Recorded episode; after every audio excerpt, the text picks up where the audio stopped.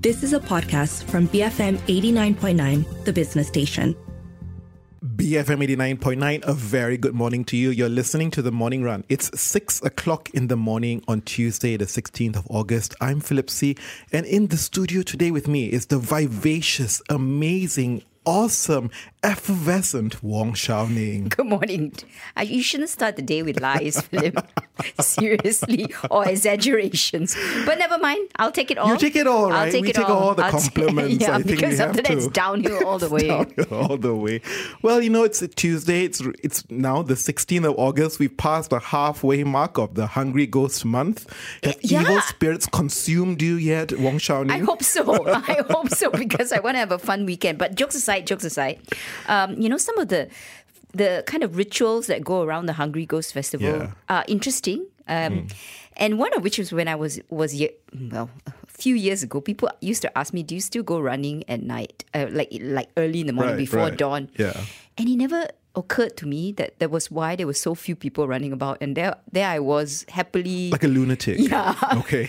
Well, I also ran, and you know what? I mean, this is I'm super pantai, and I'm going to be scolded for this. I see so much food along the road, Yeah, right? yeah, yeah. And I'm thinking, wow, that's really nice. I wonder if it tastes nice. terrible. But you know, these rituals also, I mean, they're a form of our culture, right? Yeah. It should be respected. And it's a reminder of, of us to, to kind of pay homage to our ancestors. It is. It is. I think it's very important sometimes to learn from the past, but don't bring it along with you. Yeah, yeah, that's for, that's for, for sure. Well, regardless, I think you know. I hope you stay tuned with us throughout the day because we have a really packed show. Because at seven fifteen, we we dissect what decision the federal court made last week, right, when they ruled that victims of road accidents should automatically be given compensation without having to sue insurance company. We get the perspective of Anthony Lee, the chairman of PM, on his take on that. Okay, and then at 7.30, we're going to look at this city-state of Hong Kong uh, because it has cut its two 2020 GDP forecast, taking into account a worse than expected economic performance in the first half of the year. And with the political upheavals we, which we saw in the past, and now the determination to maintain a zero COVID policy, can this financial hub maintain its shine in Asia? a very tough challenge, I think, for the for John Lee, right, the hmm. the, the leader. The of new the the new head CEO. of Hong Kong. Yeah. Then, of course, at seven forty-five, I think everybody is anticipating GE15 as we hear the drums of general election beating louder, right? Because the question is, when will GE15 take place? Likely end of this year. We get some insights into BN's readiness for the elections. We have with us Adib Zalkapli from a director of Bower Group Asia. We'll be discussing all of that and more after this on the show. Stay tuned, BFM 89.9. The Moneymaker by Rilo Kiley, dedicated to Warren Buffett, Rakesh Jhunjhunwala, and Wong Shou Ning. Yes. Clearly, I like to make money, or I used to in my previous life. But Well, yeah. it's nice to be associated with Rakesh and Warren, isn't it? Uh, well, I'm right, right, right, right, right down there. the bottom like- quartile of this whole established I hall of fame like of money um, making. if they are one percent, I'm somewhere by ninety nine point nine percent. But yeah, yeah. Thanks for putting me in the same triangle. Well, I think we all, you know, we've in the same crowd, then we all mix together, we become and you know self-actualize and become that future Warren Buffett of Malaysia. I don't know. I haven't still haven't got the invite from Davos yet. But You haven't let me know. invited. Let me know. But perhaps one requirement for you to be a moneymaker is to actually be working non-stop 24-7. But in this case here, you proposed this article, isn't it? Uh, From no, the Harvard Business Review. our our intern did. Bernard did. Is it a message to you asking you to stop Probably. thinking about work at 3 a.m.? Well, I think this is actually doesn't really apply to me because I'm I'm already up by three a.m. the sad life that I live, right? So yes, I'm one of those weirdos out there that actually gets up at three a.m. Yes, just to clarify to everybody, she gets up at 3 a.m. to exercise for one hour before she comes to the studio, while all of us here are like rolling out of bed at about 4.45, cursing and swearing as we stumble into the studio at about 5 o'clock. Yeah. I'm even worse, I stumble in at about 5.20. So do I. I'm not on time, but yeah, I've been up since three. So the question here is is it healthy to keep your mind alert and thinking about work throughout the night? And I, I suffer this affliction too. Uh, and I think the, the article here proposes a couple of actions for us to try and stop and avoid thinking about work in the middle of the night, right? And I think the one that's most insightful for me was to make a to do list because it's all in your mind, right? How do you basically translate that and put it into paper and pen? Yeah, uh, I practice a few different things. One of which is that I try to disengage from work a little bit earlier before bedtime Yeah. right? Because I find that if you keep thinking about it or you're you're engrossed in it, be it in some document or reading news, because our, our life is all about news, isn't it? Yeah. Then it's very, very hard for me to actually go to bed. Harder. Much That's harder. true. Because the mind is still buzzing. And then mean- it needs to kind of kind of like wind down. And then reading, working is not ideal. Well, it depends what you're reading, to be honest. Yes. I think reading something light, or and for me, like for special, I listen to a podcast. I listen to Christian meditation before Mm. I go to sleep, so that really helps me wind down very fast. Okay, my my favorite podcast to wind down is Desert Island Disc. Have you heard of that? yes, I have. It's have. from the BBC, right? Where they uh, interview. It could be anyone. It could be someone like Adele. Recently, they did Adele. Hmm. In the past, they've done Sting, for example, or even Bono, and sometimes politicians. And they ask like if you could bring eight discs, eight famous songs with you to a desert island, what would those songs be and why? Yep. And then the most precious item, sometimes it's a Bible, sometimes it's a Quran, sometimes people say they want Shakespeare, it could be anything.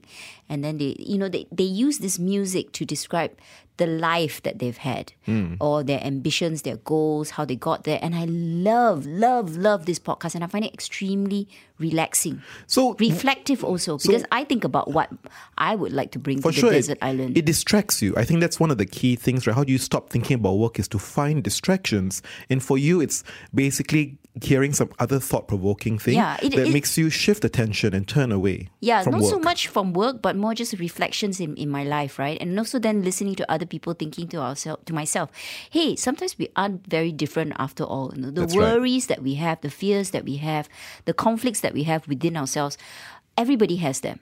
So you feel like kindred spirits in the sense that you you feel when you lead into before you go into listening to the podcast, you think, oh, these worries are unique to me, the individual, and then you realize, aha, no, No, not no, really. not really. Everybody has the same challenges. Exactly, and also because they are, you know, it's a myriad of people, right, from different cultures. So the other day they interviewed this man that was, who's like the first black Savile Row tailor who came from a very poor township in South Africa. I learned something about South Africa. I learned something about growing up in a township like that, and how he made his first clothes from curtains. You know, and these are stories that inspire me, and also le- they're life lessons. And it's a reminder that it's very important to exercise self-compassion. Yes. To be to be kind to yourself because sometimes you feel tough that you fail in address, fail to address these issues, but realize everybody is failing to some extent, isn't it? Yeah, so find that little thing that will help you sleep at night. There's no one cure, there's no one size fits all, but definitely switch off that computer, switch off that handphone. That's the lesson, the tip number one I have for everybody. But the one key one key advice also given was engage in physical activity.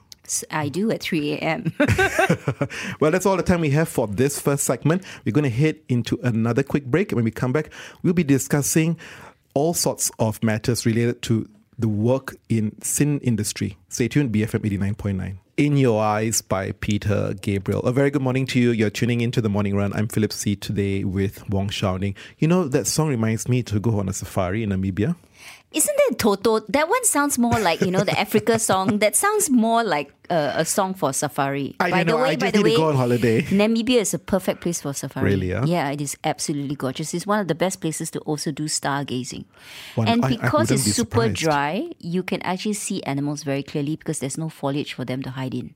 Okay, I can see. Based there? on your experience, Yeah, yeah. So yes, of course, the lushness of Kenya and Tanzania also are amazing for safaris. But dryness, actually, dry desert environments also have their pluses. I see. Well, let's turn our attention to this article from The Economist, which really struck me. Again, one of my favorite columnists, Bartleby, Which is a woman, by the way. which is a woman, by the way. Well, yes, doesn't matter. we discovered that really? two weeks ago. Yes, Okay, because she revealed she revealed that she was working on her kitchen table. I see. Well, I like this article particularly because we've had a lot of conversations about generational endgame, Mm. right? This whole plan to, you know, you know, you know, basically stop the use of tobacco for the next generation. And Yeah. it got me thinking about employees who work for these tobacco companies and what does that mean for them. Uh, and so this article talks about working for the baddies, right? Mm. Why would anyone want to toil for a tobacco firm or a casino? That was a question that struck me as I walked around because if this bill gets passed, I'm sure many lives and their jobs are all affected. But to a certain extent, I get a feeling that these employees are still quite happy where they are. They're doubling down, very committed to the job, and want to move forward. I think um, that decision would have been made from day one, right? If they even submitted their CVs into these companies. Yes. I presume. So you would have already made that decision then. I Yeah. think that would have been your first hurdle. Maybe you went in and you thought this is not for me. That's also possible. That's possible. Uh, but I think if you you already sent in your CV when you were, let's say, a management trainee, or you saw an ad, um, you probably thought to yourself, "I could work here. Maybe I I can live with it because I, you know, maybe you don't make a value judgment. Number one, and then number two, you think maybe I can be a, a agent of change within the company. That is true. I like the point you make, right? This value judgment or being an agent of change. For example, if you look at tobacco companies like Philip Morris, right, they want to make create a smoke-free environment. Mm. You're or even British American Tobacco, BAT. Yeah. yeah, you want to create that, be that agent of change, which is not bad, right? Or it's also the value judgment which can shift. For example, you can work for an arms dealer, but perhaps now in this case with the Russian war, Ukraine, Russian Ukraine war, you think, well, that might be a necessary evil to help you stop Russia from invading Ukraine. The other thing also is that you know, um, in if you really, really, and I'm not, I'm not trying to, to. I, I think you know, life is complicated. Values Yeah. are complicated. We're not trying to make judgments here and there, but there are some people where, look, you know, I don't think there's anything wrong with this. It's it's a legitimate business. It's legal. That you know, there is. Why can't I work for a company like this? It's freedom of choice. It's freedom of choice. It pays well, right? Yeah. Um, so why should I? Why should that stop me? And this is where then it got, got me thinking, right? When you see society gang up against you, especially Mm. illegitimately, right? Where they think, well, why are you putting your values on me, imposing your values on me? I have a freedom to choose what I want to do. Yeah, and for whom I want to work for, as long as this is not illegal, why are you looking at me that way? Exactly. Then I think they double down and I think get even more passionate with the job. So this is where I think when society basically you know unfairly you know ostracizes someone then mm. maybe this tribe or clan then coalesces together and unites and say hey this is unfair i'm going to double down and even like be more committed to the job Yeah, because you know, life is a series of shades of grey, right? So Yeah. you, I might work for a bank, for example. I'm just hypothetically saying Yes. here, right? Does ev- does the action of every bank is it perfect? Is it shining? Is it always good 110%? it's a very good point Right, how do you say what you is know, good and bad everyone has yeah. different degrees right Exactly. So during the uh, great financial crisis of 2008, question marks about investment banks being very greedy, right? Maybe giving wrong advice to clients. So if I work for a company like that, am I a baddie? Versus versus a person that works in a tobacco company? for example big pharma Yeah. you know how you why are you overcharging for medical subscriptions Yeah, but without the without the pharmaceutical product, some people might actually not survive. Absolutely. So you you know, there's a lot of shades of grey, which Yeah. which I think there's no right or wrong. Uh, but the point here is that you make your own decision, and you have to be comfortable with the job that you have decided to do. But I think where as long as you're in there, nonetheless, you should just be the agent of change, right? To be that better person, to be that make that firm a better place. Yes, make them firm a better place and make sure you are clear about your inner purpose and not necessarily need to follow what society expose, expects from you as well. Now we're heading into the news bulletin and when we come back, we'll be looking at the latest international headlines. Coming up, Can't Get Enough by Bad Company. Stay tuned, BFM 89.9. That was Mr. Blue Sky by the Electric Light Orchestra. It's now 6.40 in the morning, Tuesday, the 16th of August. You're listening to The Morning Run with Philip See., myself, That's and yourself, Chao right? Did you forget your name? Philip? I forgot my name for a while. But let's have a look at the stories that made international headlines this morning. Shou Ning, what caught your attention? Ooh, look who's back in town. And it is the WeWork founder, Adam Neumann. Uh, he of the infamous uh, I was going to list my company, which actually wasn't worth the paper it was written on. Okay, anyway, that was terrible, right? Uh, well, remember him? He was, you know, the king of of co-working space. Uh, Mayo, Masayoshi Son paid put a 47 billion valuation on WeWork. Guess what? It's worth now. It's only worth 4 billion uh, US dollars. But hey, and then he got sacked. But he's back again because he's got a new residential estate company, real estate company called Flow. And what does it do? It sounds. Um, Well, to, let's give you some numbers because you Yeah. want to be dazzled, right? So, uh, an investor has now invested 350 million at roughly a 1 billion valuation for this company, uh, Flow Carbon, and a Flow, and it's about uh, it's a website, I guess, about who doesn't really do anything at the moment. Well, you know, this investor though is not any, you know, normal investor. It's Andreessen Horowitz, right? They are a very prominent venture capital firm. So beyond the website, I guess there has to be something underlying there, isn't it? As Is it a business brand? model. Brand for what though? Flow is Oh. such a generic name. I mean, are you investing in the person, Ad, uh, you know, Adam Neumann himself, or is there something tangible behind this real estate company? Because perhaps it's Adam Neumann being able to have a deep understanding about real estate around the region, following his previous experience at WeWork, so they could be banking on his experience to do that. Perhaps, but this one is going to apparently shake up the residential property market. Well, we'll have to watch this space, right? Uh, because he did apparently do that with the office experience. So now there's now he's turning his eyes to something else. Uh, so actually, and the, this legendary investor said that Adam Neumann, uh, you know, has success, has of course achieved success Yeah. with WeWork. To be fair, he did. He did revolutionize co-working space, made it very different. So whether he can do that in the residential property market, we'll be watching this space. And all we have now is currently is that bare bones website with the slogan "Live Life in Flow." Can you imagine something like that worth 301 billion valuation, just a website based on the uh, reputation of just a man? I know, but you know, uh, I don't think anybody will give me a thousand bucks for I- an empty website. Though. I doubt it. But you know whose lives are not living in flow now? It's those in Afghanistan because I think we're celebrating one year I don't under. think we should use the word celebrate. well, you're, you're commemorating or remembering Yeah. one year or under the Taliban. You can see some st- statistics here, and I think if you look at the Economist magazine, the headline is Afghanistan is poorer and hungrier than a year ago, but it is actually safer. Now, if you look at the numbers, it is quite startling numbers, right? GDP has fallen by a third compared to the same period. Prices for food and fuel have risen by about 50% versus June, and only one in 20 families have enough to eat. Well, it was partially because Afghanistan as an economy was highly dependent on foreign aid, right? Yes. And with the foreign aid drying up, that meant that GDP saw, saw sharp declines. At the same time, I think we, we need to make reference to the fact that women have moved, the women's movement Probably it's very backwards. curtailed. Yeah, for sure. So, you know, uh, limited education available to women. Women can only participate in certain kinds of jobs, which is mainly security, uh, health services.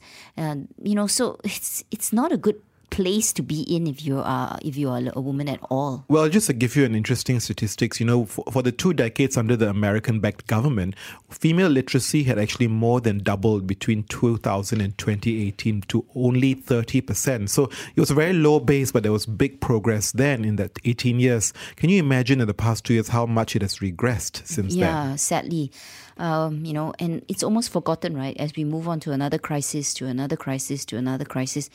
You know, the other crisis which we semi have forgotten is the Ukraine war, and Russia continues to bombard uh, Ukraine. And is there peace inside? No, there isn't. We're coming up to what, 200 days? And there is no, also, no resolution. The problem with us human beings is that we forget very quickly and then we move on and we move on. Yeah, I mean, that's a scar tissue of war, isn't it? It's not even a scar tissue. It's basically really a deep wound that has a lasting impact for war. And I think there are also a lot of impacts of the pandemic. And I think that's why you see, you know, the likes of Singapore, where f- for Lawrence Wong, the incoming prime minister, has indicated the need to perhaps raise more taxes, right, Shou Ning? This is an, uh, Bloomberg actually revealed this story because he sat down with Bloomberg News editor in chief uh, on Monday, and he actually made reference to this Gini coefficient, which is um, the in, you look at the income inequality between the top one percent and the bottom one right? And I think basically it has increased significantly in Singapore.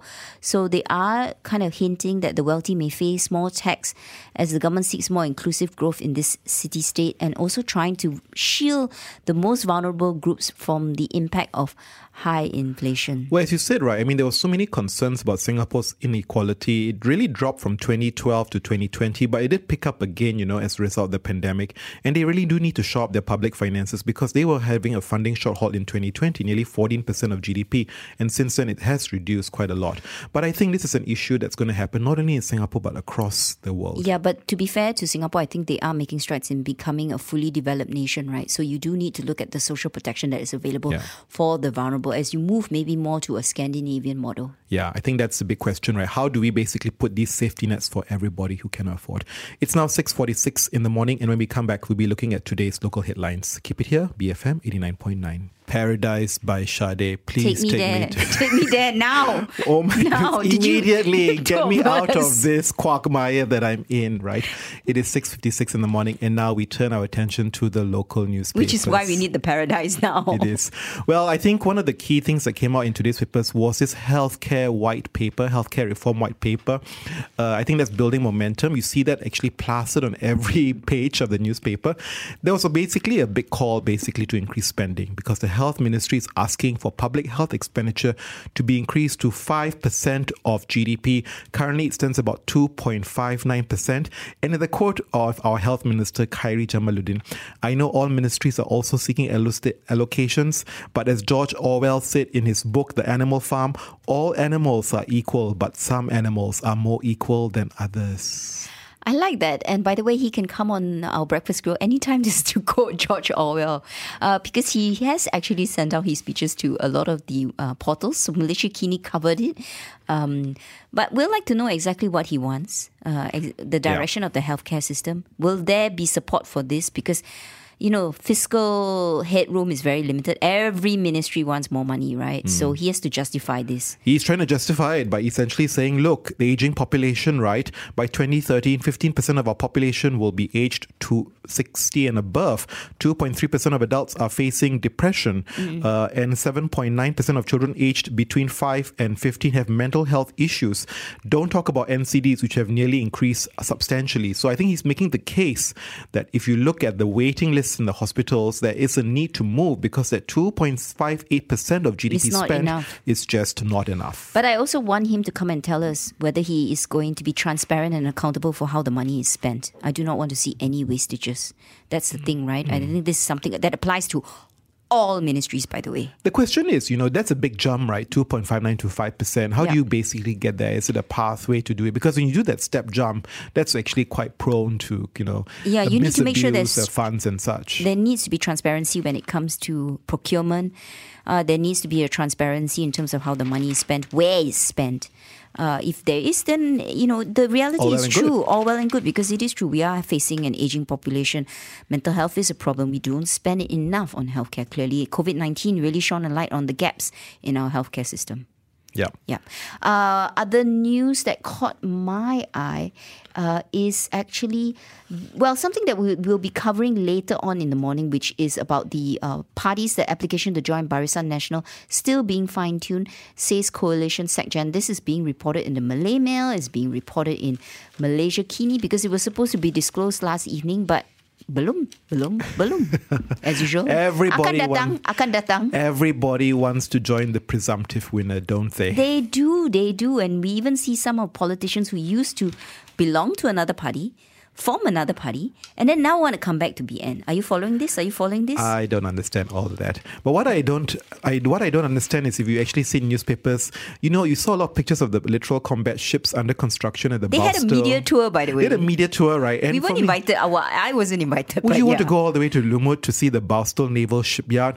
But for me, it was very telling because you saw these ships really in rot and decay, and you ask us, and you ask yourself, at what point will the ships be ready? Right? Because I think our defense minister was saying he wants to 2024, see 2023, if I'm not wrong. 2023, 2024, less than 24 months away ahead. And I think in the start, as a headline uh, about the ex Navy chief Ramli in hot water, Tan Sri Ahmad Ramli Muhammad Noor is alleged to have approved payments in the millions without a nod from the board of Boustead Naval Shipyard, the company involved in the building of these six littoral combat ships. Uh, you know, so much you write a book on this, right? Tom Wright, are you listening? Yesterday, you you wrote about, of course, you wrote about one MDB, but so much you really, you know, write a book about this. I think it's it's another classic example of what we do so well, unfortunately, in Malaysia. It is a day of reckoning for the Ministry of Defense. I mean, there's been so much conversation about, you know, the integrity of the procurement process of the Ministry of Defense. Perhaps this uh, saga here will shed some light and perhaps remove the stigma that comes with them. Because there are a lot of great men and women who serve in our Yes, military, navy, yes, and it's very sad that you know this kind of corruption scandals tarnish the great work that they do. Yeah, in fact, the uh, Emerald, Emerald, right? I think he wrote like ten letters to the government, right, Yeah. protesting. Why are you using this company? This is not the company that we want. Yeah. And to be fair, they are the end customer for these six combat Absolutely. ships. They should know best, right? But they were ignored. So what's happening there? Now, very quickly, uh, Malaysia Insight, Nazlan's former job at Maybank, nothing to do with Najib's SRC trial, says prosecution. It's going on today. So the federal court heard that.